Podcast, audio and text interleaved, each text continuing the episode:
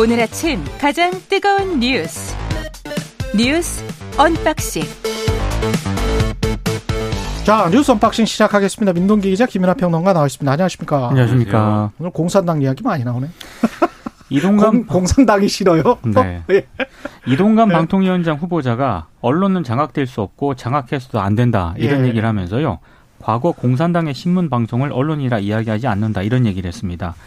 아, 좀더 구체적으로 좀 발언을 소개를 해드리면 무책임하게 가짜 뉴스, 특정 진영의 정파적 이해에 바탕을 둔 논리나 주장을 무책임하게 전달하는 것은 언론의 본 영역에서 이탈한 것이다라고 얘기를 했고요. 특히 과거 선전선동을 굉장히 능수능란하게 했던 공산당 신문 방송을 언론이라고 이야기, 이야기하지 않는다. 우리는 그걸 기간지라고 한다. 이렇게 얘기를 했습니다. 이렇게 얘기를 하니까 기자들이 당연히 물어보지 않겠습니까? 그 후보자가 생각하는 기간지가 있냐 이렇게 물으니까 그렇게 물어보면 안 돼요. 이명박 정부 때그 언론을 공산당 기관지화 시켰던 이력에 관해서는 어떻게 생각하십니까? 이렇게 물어봤어야 되죠. 예. 이명박 정부 때 홍보 수석을 하면서 그 국정원 그 언론 장악 문건 그 관련해서 수신자가 홍보 수석이고 그 수- 홍보 수석이 이동관 아니에요? 그러니까 그 질문도 어제 있었습니다. 예. 예. 일단 그 기간지가 있냐고 기자들이 물었는데 예. 국민이 판단하고 본인들이 잘 아시리라고 생각한다 이렇게 얘기를 했습니다. 저는 잘 모르겠는데 후보자는 뭐 아시는 것 같습니다. 그리고 지금 진행자께서 언급을 하신 이른바 국정원을 통해서 언론 장악을 시도했다는 그런 의혹의 당사자이지 않습니까? 이 질문이 나왔는데 만약에 본인이 언론 장악을 위해 어떤 지시 실행 분명한 결과가 나왔었다면 오늘 이 자리에 설 수 있었겠냐 자세한 건 청문회에서 소상히 밝히겠다 이런 얘기를 했습니다. 국정원 문건을 바탕으로 언론이 보도한 내용인데 아, 이렇게 답을 했고요. 그리고 학폭 의혹에 대해서는요 자녀 학폭 의혹에 대해서는 팩트에 입각해서 소명을 하겠다라고 얘기를 했고 그리고 YTN 등이 보도에서 알려진 자신의 배우자와 관련한 인사청탁 의혹 있지 않습니까? 이 부분에 대해서는 이렇게 설명을 했습니다. 돈인지 모르고 기념품이라 기념품으로 알고 받았는데 나중에 돈인 걸 알고 즉시 돌려줬다.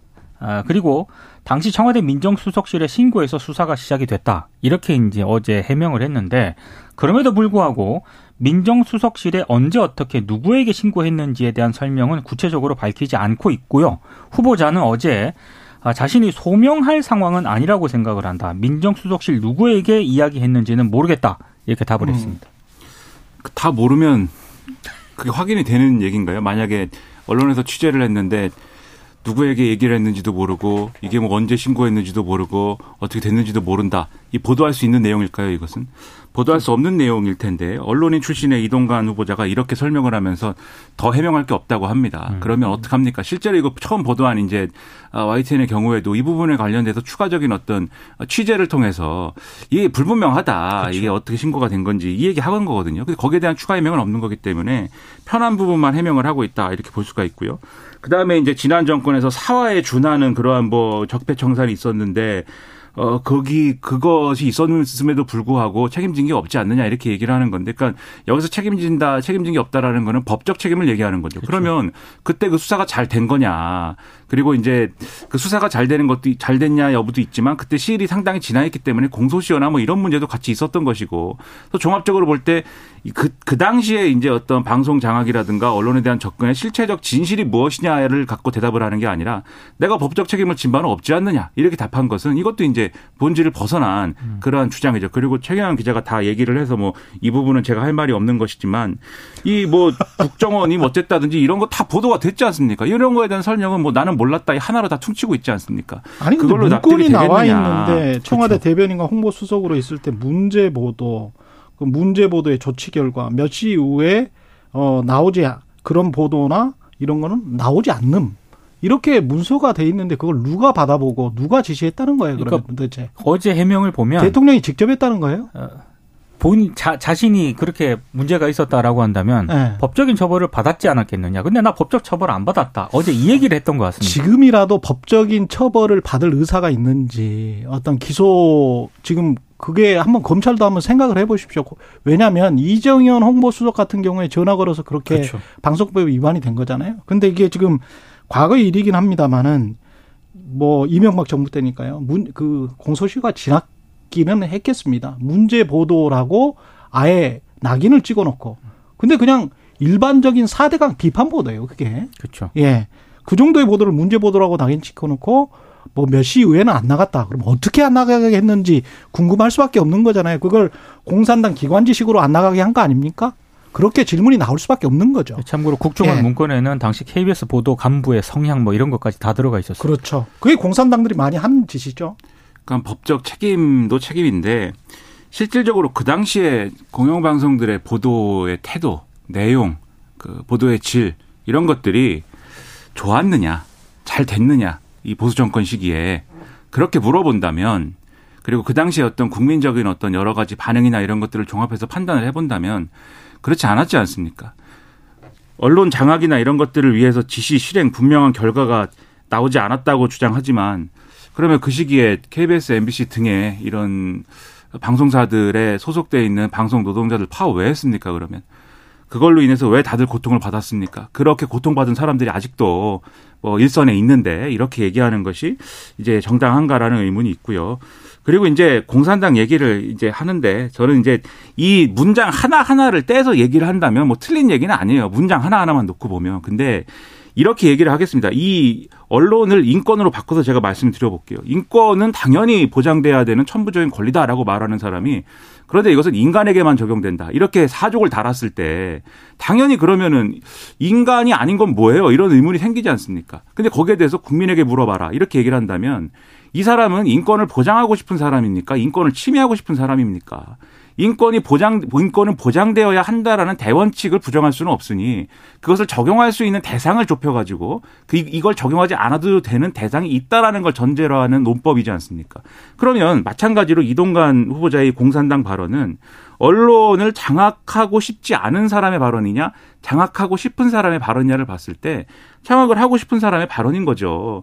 근데 이런 논법으로 이 본질을 흐리고 제대로 된 답을 하지 않는 것은 거기서부터가 사실은 국민이 요구하는 이 방송통신위원장, 장관급 공직자로서의 어떤 밝혀야 될 자기 어떤 철학, 비전에 대해서 성실하게 답을 하지 않고, 않고 있다. 이 점을 보여주는 그런 답변이라고 볼 수밖에 없는 겁니다. 언론하고 인권은요 역대 뭐 독재자들이나 다른 나라의 어떤 독재자들이나 이런 정치 지도자들이 봤을 때 뭐 인권을 탄압해야 된다, 음. 언론을 장악해야 된다 이렇게 얘기하는 정치 지도자는 없습니다. 북한도 조선 민주주의 인민공화국이라 맞습니다. 예. 하잖아요. 민주주의를 다 앞에 붙이고 그리고 중국이나 우리보다 언론 자유 지수가 떨어지는 동남아의 국가들도 자유 언론이라고 스스로 이야기를 해요. 예, 그 기자들도 그렇게 이야기를 하지만 미국이나 다른 나라에서 만나보는 그, 그 미국이나 선진국의 기자들은 그 사람들을 그렇게 인정하지 를 그렇죠. 않죠. 음. 예. 왜냐하면 정치 권력이 그렇지가 않으니까. 그리고 이제 네. 기관지라고 하지만 기관지가 이제 단체의 기관지도 있지만 여기서 얘기하는 공산당 기관지라는 거는 공산당이 집권한 상황의 기관지를 얘기하는 거거든요. 그렇죠. 예. 공산당이 야당인데 자기 기관지 내는 게 뭐뭐 이렇게 중요하겠습니까? 그런데 정권을 획득한 상황에서 정치 권력을 다 장악하고 그 정치 권력의 나팔수가 되는 것이 공산당의 기관지인 거고 그거 얘기하는 거 아닙니까? 그렇죠. 근데 지금 그랬던 사례가 전두환 독재 정권이랄지 그럴 때 있었죠 우리나라도. 그렇죠. 예. 지금 언론들이 이제 그런 상황이냐라고 물어봤을 때 음. 그런 상황입니까? 그렇지 않다고 저는 생각하고 보수적인 논조의 언론들도 지금 뭐 공산당의 기관지다라고 거기에 빗대서 얘기할 게 아니에요. 어쨌든 논조가 편향돼 있다거나 뭐 이런 사례는 있을지 모르지만 그것은 어쨌든 언론으로서 기능하고 있는 거거든요. 어떤 음. 방식으로든. 그런데 여기서 얘기하는 공산당 기관지다 이렇게 얘기하는 것은 오히려 방금 말씀드린 근거에 의하여 이동관 위원장이 만들고 싶은 언론 환경에서 사실은 만들어질 수 있는 현상인 것이지 지금 그렇기 때문에 그거를 정상화한다라고 얘기하는 거는 완전히 전후 관계가 바뀐 얘기다 이렇게 말씀드리겠습니다. 그리고 철근 누락 아파트에 대해서 대통령 건설 이권 카르텔을 깨부셔야 한다 이렇게 이야기를 했습니다. 어제 이제 모두 발언에서 그 발언을 하면서요 이런 얘기도 했습니다. 현재 입주민이 거주하고 있는 아파트의 무량판 공법 지하 주차장은 모두 우리 정부 출범 전에 설계 오류, 부실 시공, 부실 감리가 이루어졌다 이렇게 얘기를 했습니다. 그러니까 아무래도 이것도 역시 이제 이전 정부 책임론을 제기한 것 아니냐 이런 또 해석이 나오고 있고요. 아, 그러면서 고질적인 건설 산업의 잘못된 관행을 바로잡을 수 있는 방안을 마련을 하고 법령에 위반한 사항은 엄정한 행정, 사법적 제재가 이루어지도록 해야 한다. 이렇게 얘기를 했습니다. 그러니까 아무래도 이제 에, 이른바 순살 아파트 파동에 대해서는 지금 정부는 책임이 별로 없고 이전 정부 때 이루어진 일이다. 이런 점을 강조하는 듯한 모습이기 때문에 다시 이제 이렇게 대통령이 얘기하는 게 온당한 것인가 이런 비판도 제기가 되고 있고요. 실제로 국민의힘에서도 어제 논평이 나왔는데 이런 논평입니다. 이런 총체적 부실이 모두 문재인 정권에서 일어났다. 이건 카르텔이 유지되는데 도움 준 이들은 반드시 가려내어 처벌해야 한다. 이렇게 얘기를 했거든요. 그러니까 역시 이것도 앞으로 이제 검, 뭐 수사라든가 이런 방향이 이전 정부 인사들을 좀 겨냥하는 것 아니냐 이런 또 해석이 나오고 있는 그런 상황입니다. 그래서 대통령의 이런 발언이 진영 간 갈등을 오히려 결과적으로 더 키우고 있다라는 그런 비판도 제기가 되고 있고요. 관련해서 국민의힘 윤재옥 원내대표가 오늘 국회에서 긴급 기자간담회를 개최를 한다고 하는데요. 뭐 LH 발주 아파트 지하 주차장 부실 공사 문제에 대해서 국정조사 실시를 야당에 공식 제안할 것으로 보입니다. 아파트, 아파트에 철근이 누락됐는데 그것이 이제 전 정권 때문이다. 그러니까 이 논법을 국민들이 어떻게 받아들일까요? 그러니까 어떤 구체적인 그러한 어떤 분명한 어떤 내용이 있어서 이런 말씀하신 거면 국민들도 이제 그 부분을 고쳐야겠다 이렇게 생각하겠지만 뭐 그런 것도 아닌 것 같고 그리고 이게 만약에 다른 사안에 대해서 그렇게 얘기를 안 해왔는데 이 사안에 대해서는 특별히 이 전 정권에서 일어난 일이다라고 했으면은 아 이게 뭔가 우리에게 알려지지 않은 다른 맥락이 있는가 보다 국민들이 이렇게 생각할 텐데 무슨 일이, 일이, 일이 일어나면 다 전 정권에서 일어났다. 그 다음에 또 뭐 이 수해가 나면은 환경 단체가 뭘 반대해 가지고 이 정비를 못한 탓이다. 다 이런 화법이지 않습니까? 무슨 일어나면은 대통령은 분명히 다 이것을 방지하라고 지시했는데 공무원들이 말을 안 들었다. 이렇게 되면은 국민들은 아 이것은 뭔가 책임을 회피하기 위한 논법이다 이렇게 생각을 하게 돼요. 그리고 이렇게 말씀하고 그다음에 거기에 여당이 그렇게 발언을 하는 게 이 문제의 근본적 해법이냐에 대한 큰 의문이 있는 게 그러니까 아마 이런 얘기 하려는 거예요. 지금 LH 발주 아파트들에 대해서 일단 이 점검을 한 것이고 그 결과에 따라서 이제 이런 지적이 나오는 거 아닙니까? 그리고 좀 이따 이제 다 말씀하시겠지만은 감리라든가 설계라든가 LH 정관 출신들이 다 가가지고 예. 거기서 이제 서로 봐주게 해가지고 이런 결과 나온 거 아니냐 이런 스토리로 가서 LH가 발주해갖고 만드는 주택들은 공공주택이잖아요. 전 정권에서 공공주택 확대 사업을 했는데 그게 어떤 이런 관계들에 의하여 그렇지 않아도 이제 단가를 또 낮게 설정해야 되고 뭐 이런 것들이 있으니 이익이 이제 창출되는 구조가 미약하여 그 단가를 낮게 설정하고 그런 것들이 있으니 복합적으로 그런 것들이 다 문제다. 아마 이렇게 접근할 것이 접근하려는 거 아니냐. 일부 이제 지금 여당에서 그런 주장하는 것 같고 이런 의심이 드는데 저는 이게 당연히 LH 정관들과 무슨 뭐 이 이 상황의 문제일 수도 있겠지만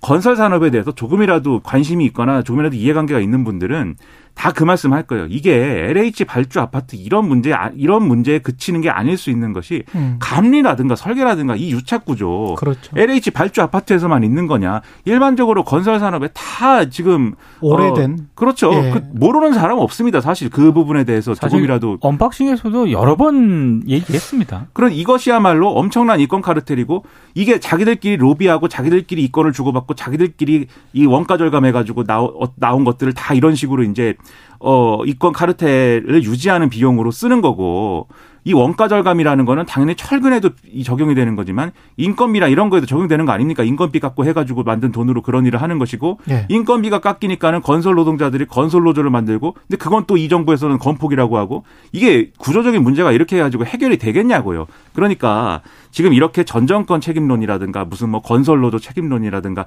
이렇게 해서 책임을 미루 어떤 어떤 나쁜 녀석들의 탓이다 이렇게 할 게 아니고 그런 부분도 물론 중요하지만 구조적으로 이 문제를 어떻게 해결할 것이냐에 방점을 놓고 얘기를 하는 것이 훨씬 더 중요하다. 이렇게 정치적인 어떤 이 잡음을 만들어서 문제를 해결하는 방식에 대해서 한 번 더 고민하고 한 번 더 되돌아봤으면 좋겠다 이런 생각입니다. 두 가지만 말씀드릴게요. 계속 이렇게 그 지난 정부 탓하는 거는 일종의 이제 선전선동이라고 생각을 저는 하는데 정치적인 선전선동 거기에 뭐 상당한 양의 진실이 있을 수는 있습니다만은 근데 이 구조적인 요인을 계속 지금 말씀하신 대로 말을 해야 되는데 지난번에 제가 그런 말씀을 한번 드렸을 거예요. 이 경제가 좀 이렇게 안 좋고 이런 거는 윤석열 대통령 탓이 아니다. 윤석열 정부 탓이 아니다. 그냥 경제 문제와 관련된 것들, 구조적인 문제와 관련된 것들은 꼭 그게 현 정부의 탓이거나 지난 정부의 탓이거나 지난 정부의 성과거나 현 정부의 업적이거나 이럴기가 거의 힘들죠. 그리고 카르텔이라는 단어에서도 나오듯이 카르텔은 독과점을 의미하는 거거든요. 우리나라 산업 구조는 아시다시피 대부분의 주요 산업이 세 개 내지 다섯 개의 기업이 가지고 있습니다. 50% 이상의 매출을 차지하고 있습니다. 건설도 마찬가지입니다. 백화점도 마찬가지입니다. 유통도 마찬가지입니다. 온라인도 마찬가지입니다. 모든 것이 다 그래요. 은행도 그렇고 증권도 그렇고 지금 한번 꼽아 보세요. 우리나라에 세개 내지 다섯 개 정도의 기업이 50% 이상 미만의 매출을 가지고 있는 주요 산업이 있느냐를 찾기가 힘들어요. 그러면 카르텔을 카르텔을 깨 부수려면 경제적 카르텔을 깨 부수려면 독과점 문제를 해결을 해야 되거든요. 그러니까 문제의 본질을 제발 좀 보시고 정치적 선동을 해서 정치적으로 이득만 얻으면 되지. 이렇게 하면 문제 본질은 해결되지 않는다. 아, 근데 예. 다들 아실 거예요. 이게 건설 현장에서 구조적인 문제점이 뭐냐. 시공사 최저가 입찰, 하도급, 그 다음에 감리를 제대로 해야 되는데 원청 눈치만 보지 않습니까? 이런 것들이 이제 복합적으로 작용하던 그런 건데 오늘 뭐 보도 내용을 보면 LH 정관 예원 뭐 이런 의혹도 이제 여러 가지 요인들이 복합해서 나온 건데 이게 뭐 그 지금 정부에서도 지금 진행이 안 되리란 보장도 없는 거 아니겠습니까? 그렇죠. 지난 정부에서만 이게 딱 있었다. 이렇게 볼 수도 없는 사안이고 이게 구조적으로 누적된 문제인데 이렇게 대통령이 발언을 하는 게 온당한 것인지에 대해서는 참 걱정입니다. 그러니까 무엇보다 프라블럼 솔빙이 안 됩니다. 문제 해결이 안 돼요. 네. 이렇게 해버리면 예. 쿠팡 물류센터 노조가 폭염에 휴식 좀 보장하라 이렇게 지금 어, 제 하루 파업했거든요. 하루 파업했죠. 예. 예. 일단 그 노조의 주장은요. 어, 휴게 시간 기준이 되는 체감 온도 측정을 회사가 자의적으로 하고 있다. 그리고 정부의 가이드라인조차 제대로 지켜지지 않고 있다라고 얘기를 하고 있습니다. 그러면서 어제 노조 쪽이 예 주장하고 있는 거는 어제 오전 10시 기준으로 쿠팡 인천 4물류센터 4층 기온이 34.2도, 체감 온도가 35도인데 휴게 시간은 하루 한 번 20분에 불과했다 이렇게 주장을 하고 있습니다. 원래 고용노동부 가이, 이행 가이드를 보면은요. 체감 온도 33도 이상일 때는 1시간마다 10분씩 쉬도록 되어 있고요. 35도 이상일 때는 15분씩 노동자가 쉬도록 권고를 하고 있는데 이게 현장에서 제대로 지켜지지 않고 있다고 노조가 주장을 하고 있습니다. 물론 사측은 또 반박을 하고 있어요. 정기 온열 질환 예방 교육을 실시를 하고 있고 주기적으로 온도 습도를 측정을 해서 법정 휴게 시간 외에 추가 휴게 시간도 부여를 하고 있다. 이렇게 이제 주장을 하고 있는데 노조 쪽에서는 전혀 다른 얘기를 하고 있는 그런 상황입니다. 그리고 지금 지난해 산업안전보건규칙이 개정이 돼서요.